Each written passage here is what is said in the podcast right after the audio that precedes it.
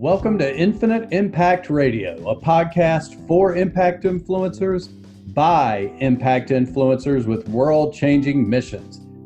Hey there, impact influencers. My name is Evans Pupman. I'm the founder of Infinite Impact Coaching and Consulting and the host of Infinite Impact Radio, where I interview entrepreneurs about their purpose driven businesses and their missions to contribute towards creating a positive ripple effect in the world. Thank you for joining us today, and I look forward to sharing your world changing mission soon.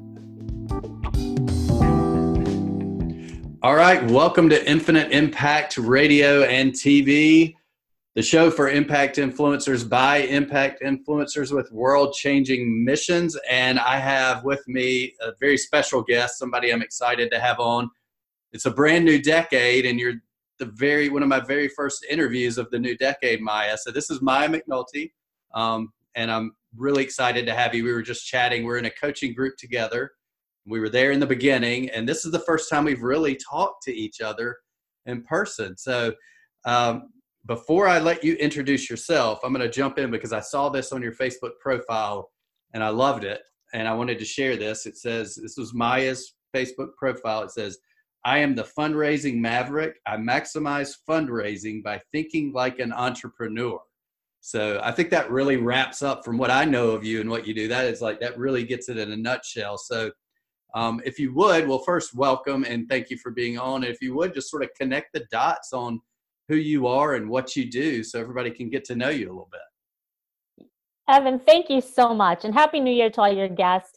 Um, I hope that the year has started out to be fantastic, and you know, I pick a word every year to help me uh, to stay focused. Um, and so maybe your word can be focused, or perhaps um, you can use the word.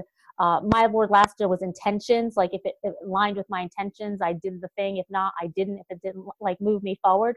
So for 2020, my word is impact, and it's crazy that I'd be your first show mm-hmm. on impact talking about impact. So I'm really honored to be here. And yes, it is true. I maximize fundraising by thinking like an entrepreneur. I'm a hardcore, I see you have the Die Hard shirt on, die hard um, entrepreneur.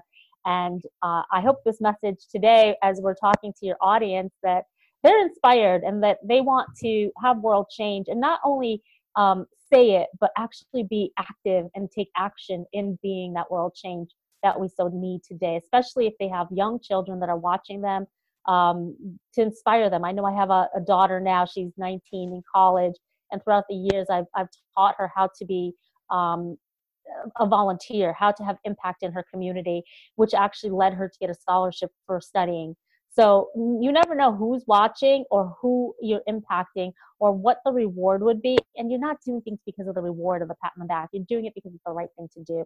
Do you have integrity? So I'm excited to share the story with you. And I look forward to your questions and uh, getting to know your guest a little better and you. Oh, great. You know what? I love that you mentioned that because one, you know, on the podcast artwork, it's we have that I have an image because when I had this show, I had in mind, you know, like the pebble hits the water and it creates positive ripple impact, impact or effects forever. And when I think of this generally, I'm thinking about the people we work with. But you just pointed out, you know, you never know who's watching you. Maybe it's your child or your children. And I thought that's actually really cool. I never thought about it that way because the positive things we're doing and the impact we're making they're being recognized by our children. So it's really making not just, we're not just expanding out to our clients into the universe that way, but also into our family. So I love, I love that you brought that up. That's a, you're the first person that's ever mentioned that. And I love, gave me a new way of thinking about it. Yeah, well, you're welcome. I feel that how, you know, a lot of it starts with you, right? And it starts in your home. And if how you do one thing is how you do everything. So if you're kind in your home, you're going to be kind out in society. If you're miserable in your home, you're going to be miserable out in society, right? We're a reflection of that, right? It's a mirror. So I want to lead with positive impact. I want to lead uh, a legacy that that people are proud of, and they're proud that they knew me once or they knew me when, and um, that they were able to grow. That I was approachable, uh, and they enjoyed the time that I spent with them and the impact that was whether it be for an organization or if it was just a nice coffee or a friendly conversation, somehow impact them in a positive way. It's, sometimes people think you have to do this big thing to have impact, right? Maybe you have to run a race and or get into shape or you're like how do you feel inside? You know, when we pour from a full cup and you know like you don't necessarily have to be 125 pounds an ideal 5 6 125 24 inch waist which i was once but um but you know what i'm saying like we all have this mm-hmm. ideal image of what perfect looks like and that's part of like i think why like um, when I think of, I mean, I do advertising. So when I think of commercials and, and way people feel, they're, they're comparing themselves to what society's norm is. But today we're just a melting pot of really a lot of amazing goodness. And sometimes people feel that they get these insecurities because of all these things that are plaguing them and telling them they have to be like this, they have to do this thing, they have to be this way. But if you start pouring into yourself and pouring into your family and bringing your family along, uh, you that message resonates and it gives them longevity. It gives them uh, something to look forward to. It builds a um, a tradition, right? Uh, when people like Thanksgiving, they're like, oh, let's go feed the hungry, or Thanksgiving, let's go for a run. Like there's a tradition. In the summer times, let's go for a hike. Like we, oh, this is our tradition to go to this um, uh, skiing camping place. Like they look forward to that. You give them systems, even though it doesn't seem like a system. Um, but that's exactly what you're doing. You're, you're doing a system, you know, keeping it consistent and so, getting your message, that's the thing too. When you're doing your message out there to people, uh, be consistent. You know, have clarity in who you are, be consistent, and be congruent in the message so that you can lift people up, lift them up um, to not necessarily um, where you want them to go, but maybe give them a path so that they see the journey that's clear and easier for them to go. So, that's my yes. take on it. Definitely. I love it. Um, well, before we go into where you know you are now let's take a little step back. You and i are both come from this whole clickfunnels world. We know all about the origin story and everything. So but i sure. love starting with that. I love to hear people's stories about where they were before they may have had an epiphany that made them want to do the thing they do now because it's really inspiring. And as you mentioned it helps sort of us put our put ourselves in their shoes and also to see ourselves on our own journey when we can see it with other people. So, uh, if you would just share a little bit about where you were before you became the fundraising maverick, what you were doing then, and maybe why, if there was something that, you know, an epiphany that caused you to go in that direction. Yeah, sure. I want to backtrack a little too. You know, I studied fashion merchandising and design in college. I went to school in Boston and I was able to go to London, Paris, and Rome to do design work for the ghost houses and things like that. As a young kid, uh, exciting, and you know we feel like we're so invincible uh, when we're, we're young like that. But when I moved back to New York, from Boston to New York, um, met my husband, boyfriend at the time, and we've been married 21 plus years now. Uh, really proud of that, and uh, it wasn't always easy, but um, but yeah. So uh, in that journey, a period of time, I reinvented myself so many times. I had uh, studied fashion, but in upstate New York, there wasn't really a fashion house. And here I was in the big, like New York City and Vegas and California and, and Italy and London and Paris, like these big houses. And so I thought, this small town girl is going to do that here in Albany, New York. So I tried to find a job um, and no one would hire me because no one fashion in upstate New York just didn't exist. And uh, so I said, okay, that's fine. I ended up getting a job selling insurance, which I totally hated, but I was an overproducer and I got fired from that job. I ended up going on unemployment, wrote a business plan, and I said, okay, I went to school for fashion. I'm going to open a dress shop. So I decided, you know what, the easiest way was the path of least resistance was to open a used consignment shop. Now, today you'll see thousands of Plato's Closets, right? And mm-hmm. recycle and how cool and trendy it is, right? But when I was figuring it out, it wasn't like people were like embarrassed about wearing clothes that was recycled or uh, Levi vintage jeans, like they didn't get it. So I named the store Vintage Boutique and I had new and contemporary fashions, recyclable clothing, uh, sustained uh, in Scotia, New York, which is like blue collar, white collar. like there's, you right. know, like it just didn't work. So I had to rename the, the company. I renamed it Village Boutique. And when I did that, you know, in the funnel business, we say that how you're just one funnel away, right? So one tweak away. So I changed the um, I and the N to ILL, so Village instead of Vintage. And um, so Village Boutique and it took off. And so I went from a 900 square foot store to a 1200 square foot store. And as I was doing this, women were coming in and there was a franchise that people were going bonkers over. And that was a Curves for Women franchise. Mm-hmm. And the mm-hmm. Curves for Women franchise, as my women were coming in and buying new clothes, which was exciting, and I was able to pay my bills and college loans and pay, uh, save money for my wedding. And um, I asked the ladies, what are you guys doing? Like, you guys all look amazing. You're so happy. Like, oh, we go to Curves. And so I was like, oh, I got to find out what this is. And so I end up going and they're like had franchise opportunities available. And my dress shop was doing so well that I bought my first franchise cash in, in Schenectady, New York. And then the, the thing is that you go to conferences and they get you to buy one more. So then I bought Albany, New York, and mm. thinking this was going to be amazing. This is the answer. And I always like I played um, volleyball in high school. I ran track. I was always a little bit on the athletic side, um, and then it like went away because I now don't even run or anything. I'm going to try to get back on that though tangent. Um, but uh, I said, all right, I want to do this. So, so my husband stood by me like he always does, and I had the dress shop and the curves and Albany. Went from like just myself managing myself to managing two stores, 20 employees, payroll, workman's comp, taxes. Like it was a boof, it was a my journey into entrepreneurship 101, bootstrap, but yet it was like full bore. And uh, in three years, I went from making a fortune to like, let's say, five dollars to five cents, right? It's like it went to making money, like massive amount of money to like no money at all. So wow. my lifestyle changed and it was a 10 year contract. So for 10 years, I didn't know how to stop the bleeding like most entrepreneurs do not know how to stop the bleeding. Not only that, I was so young, I didn't understand the concept of money. 100,000, 300,000, 500,000, 700,000, those dynamics all change, right? So I didn't understand that. So I had a hard crash course on how to understand a half a million dollars what do you do with the $30,000 account um, in your bank account? Like you can't just leave it there because you end up paying taxes. You like, you got to learn how to do this stuff, right?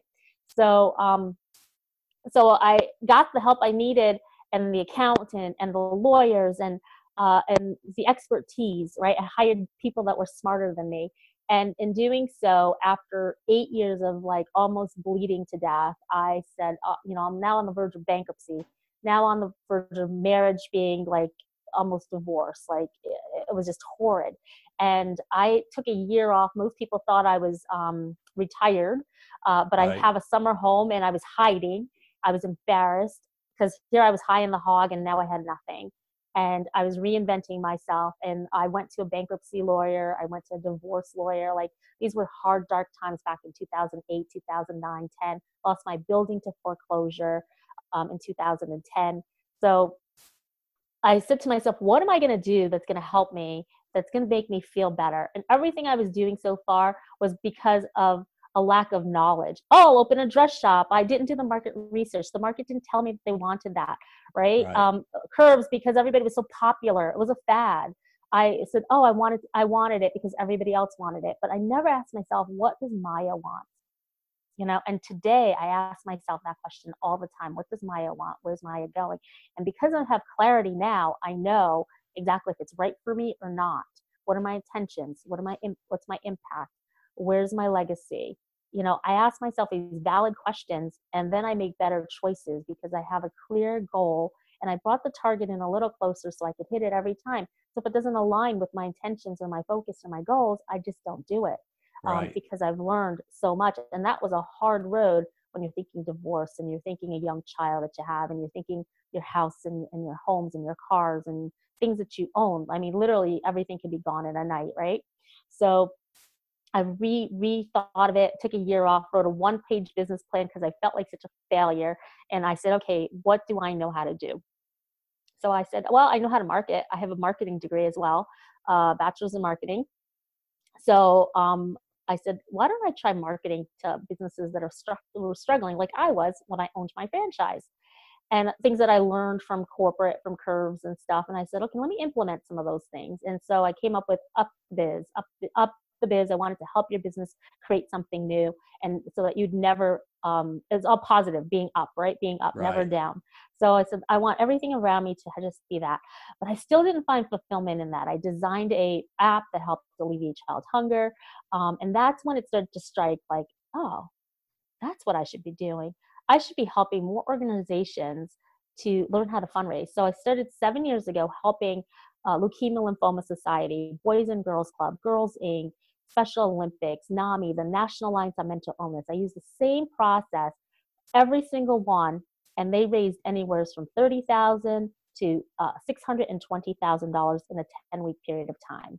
Wow. Amazing, using the principles. So I said I got to put this in a book, and um, I attended fundraise. I attended uh, Funnel Hacking Live three years ago in Orlando, and I had the epiphany.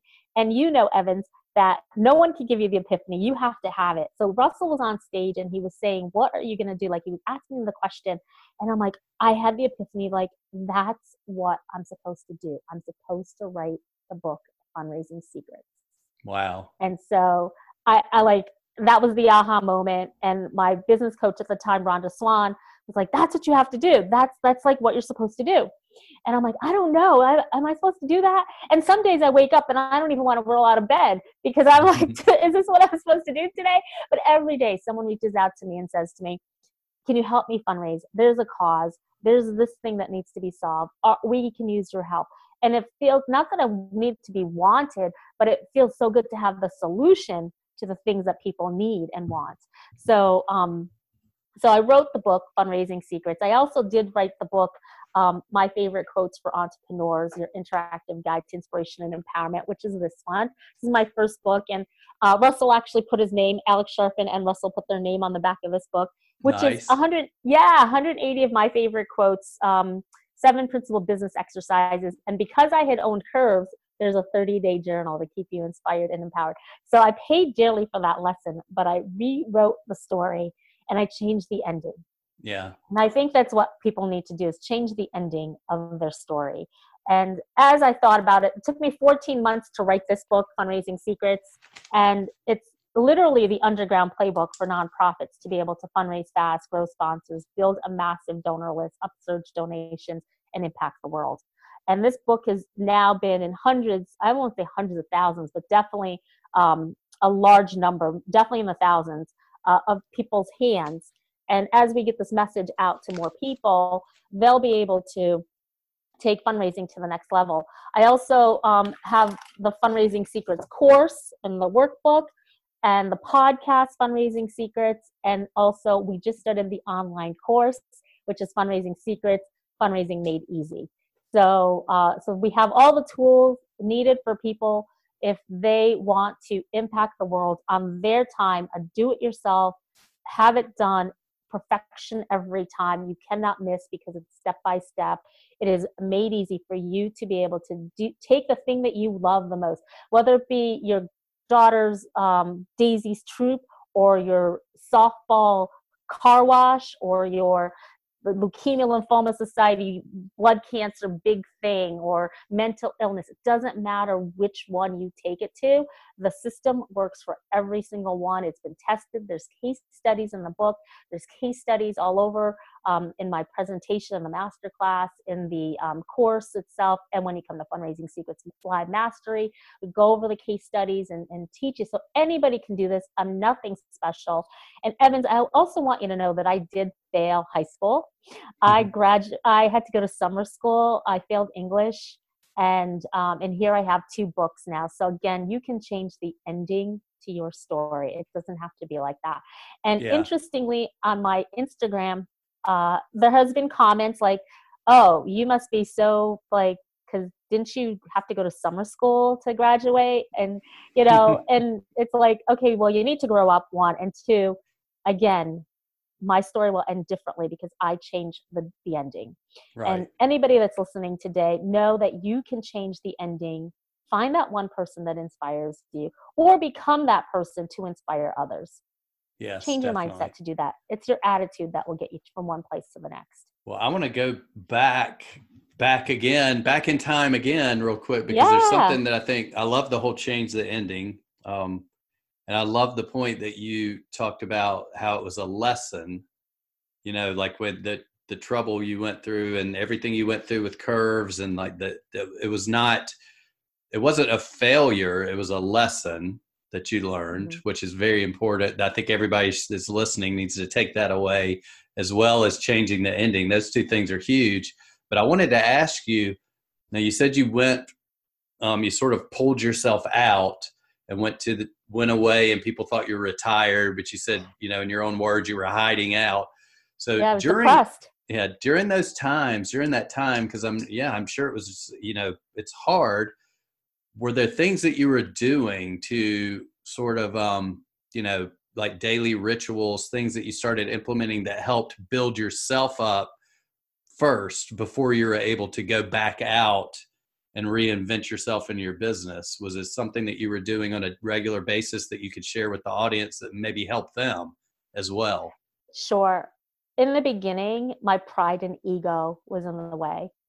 Until I made peace with my pride and ego to say, listen, you're human.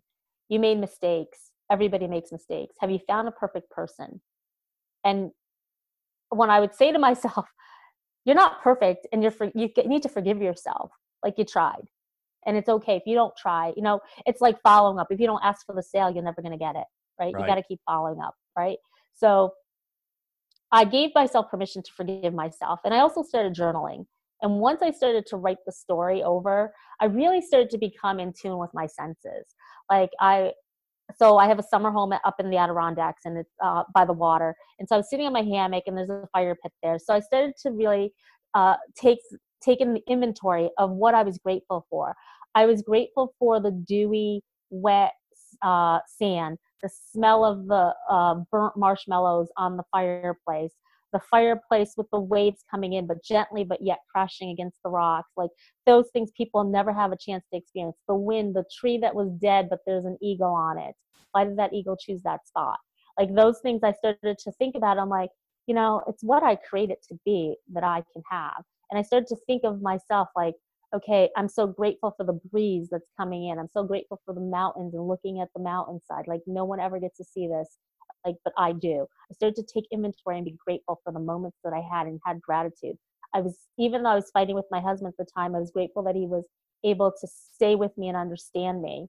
Uh, and I was grateful that I didn't have to change our daughter's lifestyle you know like we were able to protect her um, right. as a mom you know you know like as a parent you that sometimes that's one of your biggest fears and failure right so things like that i just started to think abundantly even though i was in such a place of lack and darkness i just started to think of all the abundance that were around me the beauty uh, to appreciate everything else and that got me through the dark time and then when i started to do that i'm like oh i can do this and i can do this and i can do that right and then I, I was like okay i can i'm creative. I'm really creative. I can create i can learn how to do graphic work.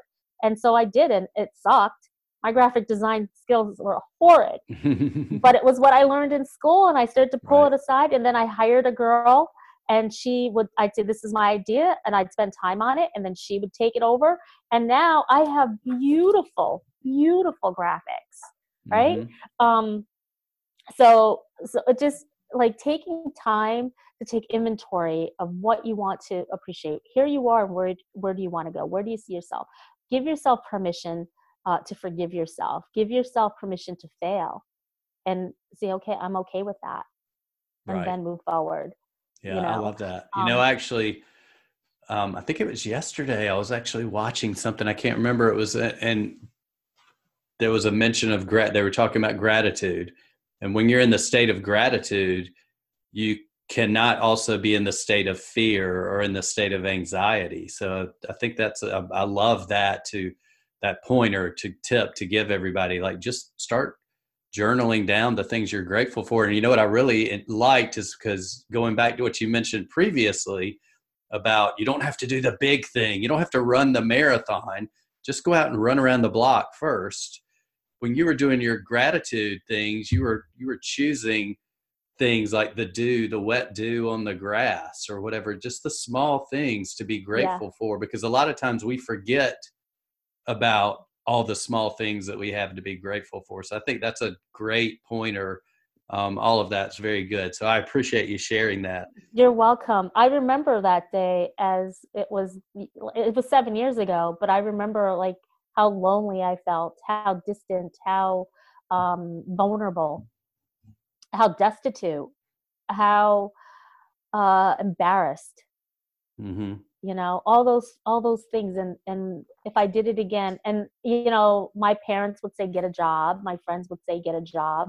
Most of them wanted you to get a job because they didn't understand entrepreneurship to begin with right. and i'm wired differently. If any other entrepreneurs are listening right now they they are wired differently right? There are people they get how we are. We are relentless. We're the only ones that will work 80 hours a week. right. and not get paid and say, why would you work 40 and work for minimum right, wage? Exactly. You know, like, like who's, who's got their marbles all loose in there?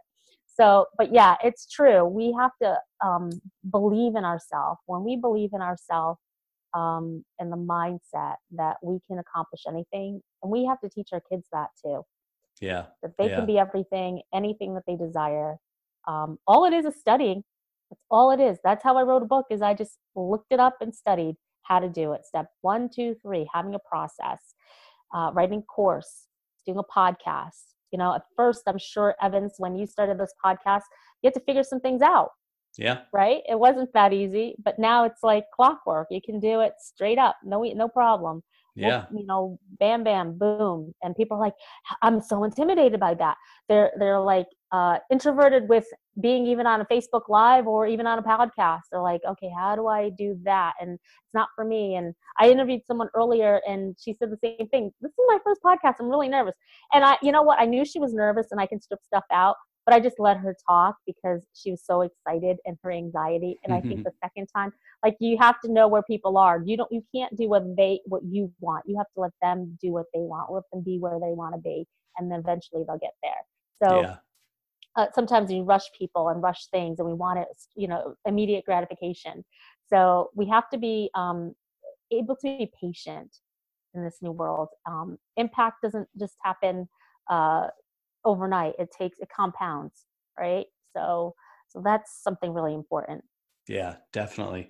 Well i want to jump in because i know i have a lot of entrepreneurs that listen to this show and so i always like to touch on some business aspects too.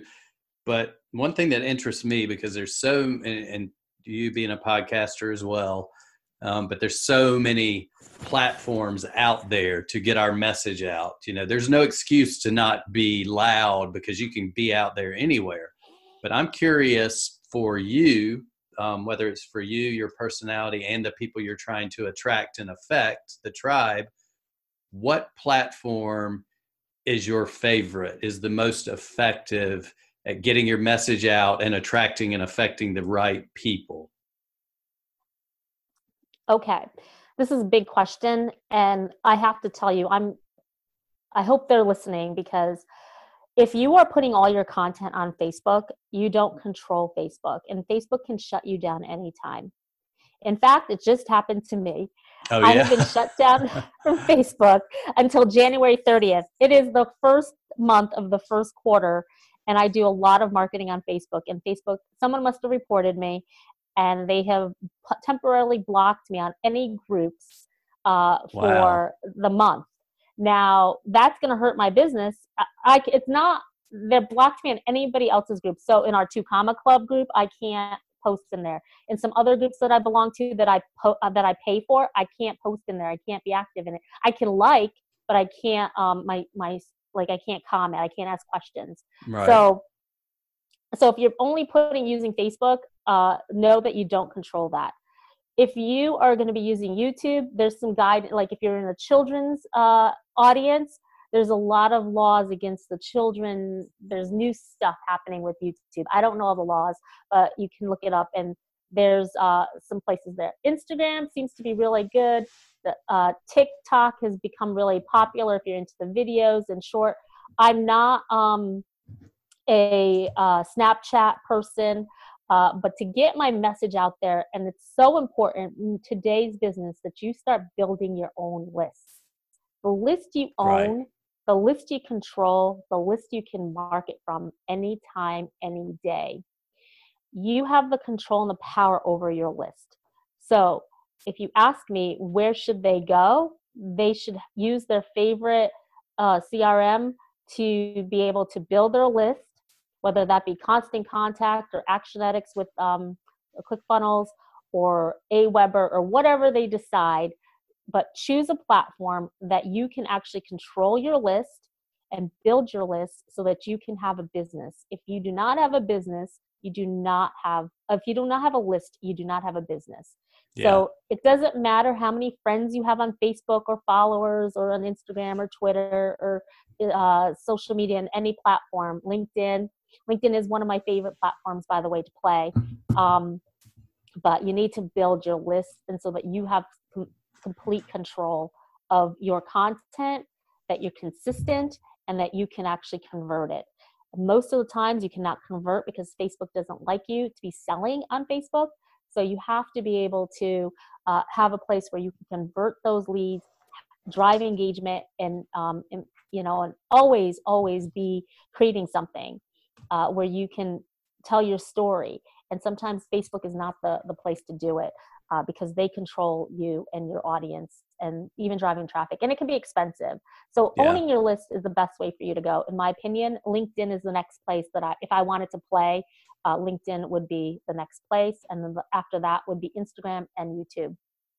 Yeah, I agree 100%. I mean, building a list as it, eh, you know, we've both heard Russell tell that story before how having a list saved him many times over his career, and it's true. I mean, but the one thing that you and I'm sure eh, eh, I heard you mention this too is it's it's a good place to tell your story and stories. I think it's really smart, um, and I'd be interested to hear from you. Do you because you need to stay engaged with that list. So many entrepreneurs make the mistake of, I've got this email list with 10,000 people on it. Well, how often do you send them emails? Uh, well, it's been like five months. it's like, okay, that's really not helping you. It's not serving you really that well. So, do you have like a system in place where you make sure you email people a certain amount to keep them engaged? Um, and do you, in those emails, do you focus on more relationship or more selling or a combination of both maybe? A combination of both and first part question is how frequently do you email your list? So if you're russell brunson it's every day. If you're other marketers like um, I'm trying to think uh, grant cardone it's every day. If it's uh, gary vee it's every day right? They are just right. content producers and they just get their list out there and they have hundreds and thousands of people that they're um, reaching and targeting to with a different message. If you're Tai Lopez, it's an every day, right? Um, if you're Maya McNulty or Evans, you're probably twice a week. And what I do is the people that don't open it, I give them, I do the three day, unless it's a weekend, they'll do four days. Uh, to to resend that email to the people that have not opened it yet. Oh, yeah. But I always mm-hmm. I set up two emails a week. So in essence, it's going out four times if they don't open it, right? So but twice a week. Uh, but I'm I'm thinking for 2020, I'm going to start opening it to three times a week, and I schedule it. So if I'm traveling or if anything's going on, uh, it's scheduled and it's consistent. If you're going to be sending emails and and nurturing your list, this is where it's a cool opportunity for you to sell, whether it's going to be affiliate or your product or or even having them listen to your podcast. Being consistent on a regular basis and having them be top of mind um, and you might think that you're bombarding the email list but they're probably looking forward to your story. Yeah. They they're, they're searching to build a relationship. There are people out there that actually look forward to hearing from you and like your business and the services or they wouldn't have subscribed or opted and the option is to unsubscribe as well. So if they don't want to be there anymore they can actually unsubscribe. Right. so if you're not serving them in your list um, and they're there because they want to be sold to. They like what you have so don't feel like you can't sell to them because that's why they're there. They opt in because they know what they're opting into. Exactly. Right? Exactly. So, so don't feel like you are doing them a disservice. You're actually doing a disservice if you don't sell to them. And you're doing a disservice to them if you're not selling to them and selling at a higher price because they want what's different about you. Yes. They've they've already picked you. They chose you out of thousands of people out there. They chose you to be on your list so that you could sell them the one thing that you have. Now, in my footers, I have backlinks to like uh, if they want the one funnel away challenge, like affiliate stuff, right? I also have my podcast. I have a calendar if they want to hook up with me to schedule an appointment. So those things are like in my footer. But then I have a content where I'll talk about something. So this week I talked about my relationship with uh, Russell Brunson and the Two Comma Club, and and the big conversation was, hey, if you lost everything, and I can relate to the story because back in 2008. So um, uh, if you're interested in taking this three day summit, which is the One Funnel Away Challenge, so that's my mm-hmm. you know affiliate one. And then I have um, my podcast, like, oh, okay, here's a new episode of podcast. So those are the two that I have out this week. Um, one today, one tomorrow that'll go out. And then the, the, the people that didn't open it will have another opportunity. So just being consistent in that, but always, I would always be selling in my emails or offering value that would lead to me having some type of a sale. Right, right. Well, one thing I want to one thing you said that I hope everybody heard because it's really important, and I was actually going to sort of jump in and say this, and then you said it for me, was if you have something of value to somebody that can help them, you're doing a disservice by not selling it to them. You know, a lot of times it's we a lot of people have that mindset where I don't want to sell, I don't want to seem pushy, I don't want to be the used car salesperson. And we're not saying and you're not saying to do that obviously but if you have something valuable that's going to help somebody then it's you know as myron uncle myron says it's your moral obligation to sell that to them because they right. need it you know? So as long as you're providing value and you have a valuable service and you know what you have helps people then you should never feel um, bad about sending emails you know you should never and i like the fact too one other thing you said that I want everybody to hear because I think a lot of people have hangups about this. And uh, we did the same thing in our business that I was in previously was sending, you know, if they don't open that email, don't be afraid if your CRM allows it, which most do, to set it up to resend that same email to them again in a couple days because people get busy. It's not that you're bothering them; they probably never saw it, or by the time they get the second one, the first one's buried 100 emails deep. So it's not like you're being obnoxious by doing that. Um, so I'm just curious too. Have you, when you do that, do you see a difference in your sales numbers by sending out that second email? Does it help if they haven't opened the first one and they get the next one? Yeah, your open rate um, churns. It does. It increases that's good. That's good to know yeah. because I know yeah. we did that in the past too, and I was just curious. I was that was a little bit of a selfish question. So anyway, yeah, it does. Listen, they already raised their hands to yes. tell you they like you, they want to do business with you, they they're consuming your content. But what else do you have? And Russell brought this up as, as a value ladder, right? The value ladder is the thing that got them into your email list. You know that free offer that mm-hmm. content that they resonates with. Then the second thing is like that book offer or that course or ebook or pamphlet or PDF that says, okay, this thing, this one thing will solve this problem that I have.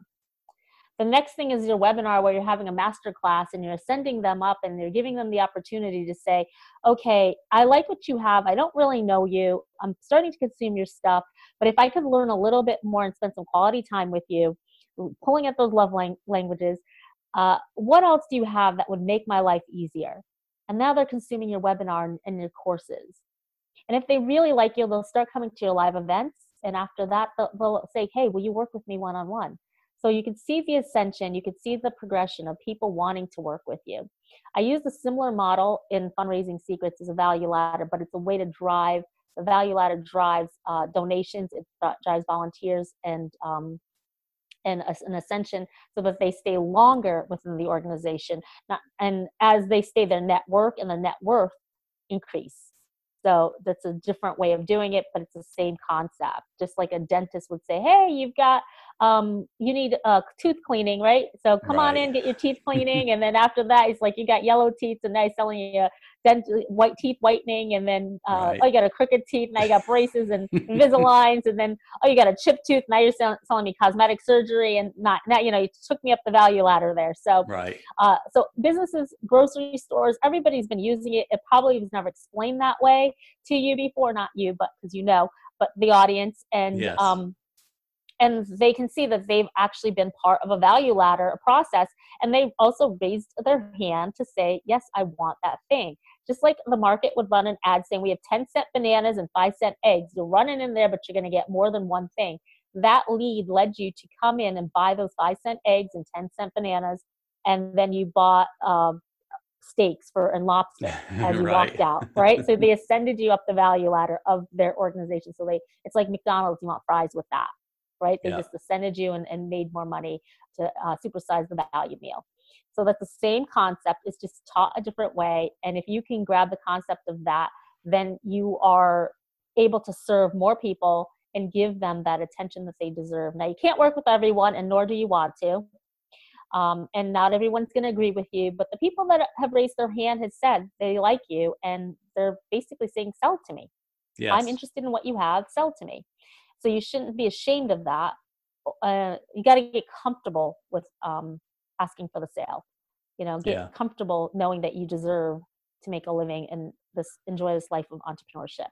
Yeah, because you can't if you don't if you're not making money, you can't serve anybody. You can't serve your mission um, that exactly. you want to have. So, all right. So that one last complete, question. Yeah, that makes sense because yeah. if you're not making money, you can't donate to the causes that you are actually pas- passionate about. Exactly. Right. Exactly. So, so it's really right. smart. I mean, that's the one thing about entrepreneurs that I think, at least I hope I, I'm seeing a trend. I feel like, or maybe it's just the networks that I'm in but I see so many impact driven entrepreneurs where the goal is not to, hey, I've got this new fancy car, I've got this. It's I'm making money to create a legacy for my family, but also so that I can then impact the world the way I want to, whether it's donating, whether it's starting my own organization, whatever it is.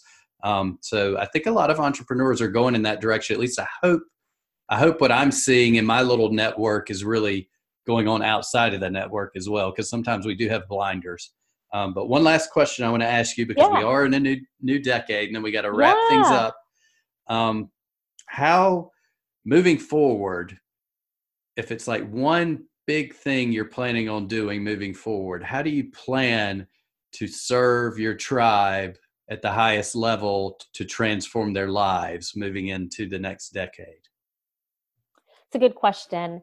Um, Evans, everyone has a different thing that is for them, right? Like uh, someone just losing 10 pounds, that might be their first goal, and that, that's the thing that they want to achieve. So, um, or maybe they want to run a marathon and they have to take months and months of training, right? Or maybe they want to write a book and just need the fundamentals of how to write a book. Everyone has a different thing that they're going to aspire to be. But if someone wants to um, do one thing, the way you do one thing is how you do everything. You have to just get started. So, whatever you want to do and accomplish comes down to your attitude, mindset, and just doing it. Like Nike says, just do it. Get out there and do it. Start doing, make a plan, have a structure, and follow your structure. That's how you're going to accomplish what you want to do in 2020 you have to have a structure you have to have a plan and you have to just go at it do it mindset Those days i wake up and i don't even want to get out of bed you know um and whatever there, there was dark times but now i'm like okay i this is only affecting me mm-hmm. so they have to just get you know make the decision to decide to just go after it and do it get it done um, make a plan give them a timeline give them a hard deadline and say by this date i have to have this done so, yes. Uh, and uh, you know what I like that what you mentioned earlier too. You don't have to go from zero to ten at once. You can go just you know take the first step because you can't take the second step till you've taken the first step. You're um, exactly so, right. So I love that. I love that. Well, I appreciate you being on here. And yeah. I was trying to think, I'm attached to this cord. I was going to jump over here and grab it. I've actually got your book, Fundraising yeah, cool. Secrets um, because I'm working with a nonprofit. I'll put it up. yes, there you there go. You Fundraising go. Secrets. I'm working with a nonprofit now, sort of on a pro bono um, level. A friend of mine who has a nonprofit that actually works with um, young school children to help them, you know, sort of give them the things that the opportunities that they're missing out on, you know, like career guidance, uh, helping sure. them find leadership you know develop leadership things like that so it's a really cool thing and i immediately as soon as i talked to him and i'm like he's like i need your help with marketing i'm like i understand that part but i said let me do this i, I got to get this book so i went and grabbed your book right immediately and started reading so i can just attest to the fact that it is very very valuable. Um, and Thank we've you. already sort of implemented some of the things from that book with their nonprofit. So moving into this decade with them, I expect to see a lot of success, especially going back to fundraising secrets. So, um, with that being said, I cool. just wanted to. Hey, let me let me add one more thing just to yes. help your organization. So, organizations like that, it's hard to have events. Uh, so, what you want to really do with that is create a sponsorship ask um, and create that, and then send it out to some of the uh, biggest corporations that you actually have passion for, not just because you want to spam them, but they right. align with the, the children's missions and their goals, like like Crayola crayon, pencils, like uh, things that resonate with those children and children organizations. Oh, I go love after it. those companies for sponsorship ask.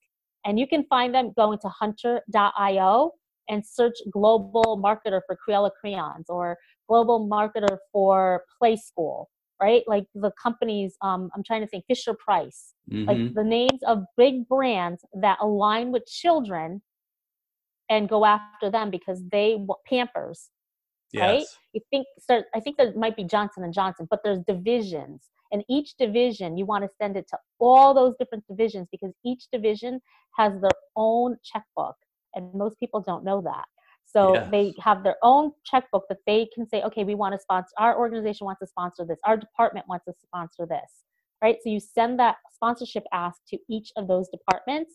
And that's where, and I would make the sponsorship. I wouldn't ask for like uh, $500. I'd start at like 2,500, 5,000, 7,500, 10,000, and then show the impact of the number of kids that they're going to impact. And with these dollars, and if you can show the impact, then that's when they say yes to that uh, sponsorship ask. I love that. Yeah, so that's how that section of the book works. Um, and I teach that in Fundraising Secrets Mastery, and I also teach that on the online course of Fundraising Secrets.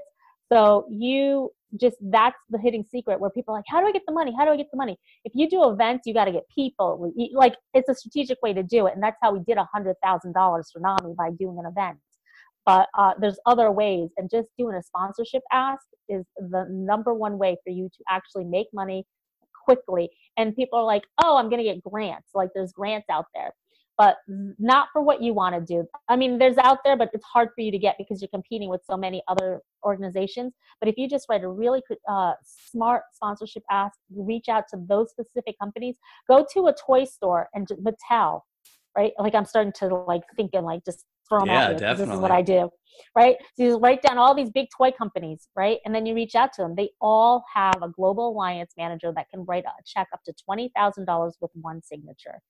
I love it. So everybody yeah. listening, there you go. That was like immense Boom. amount of value right there. So yeah. Um, yeah. Well, before we before I jump in to let you share a few places for people to find you, I want to just share a few takeaways that I had um, I could just yeah. go, I could have a list of hundreds, but I just limited it to three today. Um, just these are for the listeners. These are things that I picked up that they can actually go out and start implementing now. And one of them was to change the ending of your own story, which I loved. You talked about that in the beginning. You know, you have the ability to change that ending. Number two was consistency. You know, that was a theme that you touched on quite a little bit throughout this podcast. I think if everybody reminds themselves, consistency in your publishing, getting your stuff out there, consistency in the way you um, just everyday actions, everything. That was very cool. Like consistency in your gratitude practice. Consistency was huge. And third, coming from our, you know, this is from our mentor himself. You don't have a business until you have a list. You got to build your list. That goes for, you know, nonprofits, everybody, you know, especially a nonprofit organization because think about how inexpensive it is to send out an email to 10,000 people compared to reaching 10,000 people on Facebook or sending out a flyer to 10,000 people physically. So build a list. I think that's huge. And the last little bit of value, if you guys are want to rewind just a bit, that last thing you just dropped, value bomb, was awesome. So I appreciate it, Maya. Thank you for coming on. Um, and I want to give you the opportunity real quick if you where people can find you and I'll put the links in the in the show notes as well but if you don't mind just the best place to get in touch with you and how they can get your book or anything else you want to share with them. Yeah, awesome. Well, Evans, thank you so much, first of all. I really appreciate the time and thank you to the listeners. And I really appreciate and hope they share this and this content resonates with them. Uh, if you're looking to get in touch with me and want to learn a little bit more about fundraising secrets, go to fundraisingsecrets.org, fundraisingsecrets.org, and all the information is there. And if you're looking to attend one of my events, it's events.fundraisingsecrets.org, and they can get in touch with me in there, uh, there as well. And everything's in the footer of how to get in touch with me. Uh, so if they go to those fundraisingsecrets.org or events.fundraisingsecrets.org, everything's in the footer and they can get the books and access to uh, some of the VIP training. Awesome. Well, I appreciate it. And get on your list so they can get your emails. Oh, they would get on the list when they do that. That's for sure. there you go. Perfect. Perfect. All right. Well, thank you, Maya. Once again, I appreciate it. And I hope that we'll connect well, people that are seeing this, it's already going to happen. But I hope to connect with you in Funnel Hacking Live in a couple of weeks in uh, Nashville, Tennessee. I will and, see you in Nashville. Yes, I do appreciate you coming on and sharing with us. I appreciate you as well. Have a great day, everybody. Thanks so much. Thank you. Bye bye, everybody. Wow, what another great episode. Our guests are amazing, and I appreciate each and every one of them for spending some time with us. And also, I appreciate you for taking the time to listen or to watch. If you find this valuable and think others would enjoy it too, would you please leave us a comment on Facebook, leave us a comment on the YouTube channel, give us a thumbs up, subscribe if you're watching on YouTube, subscribe to our Apple podcast, and leave us a review.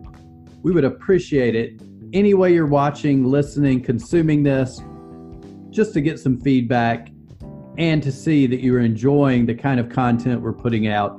It would mean the world to us. We want to make sure we're making a positive impact on everybody that's listening. And by doing that, you also help us make sure that other people who may need to hear the messages of my guests will also hear them.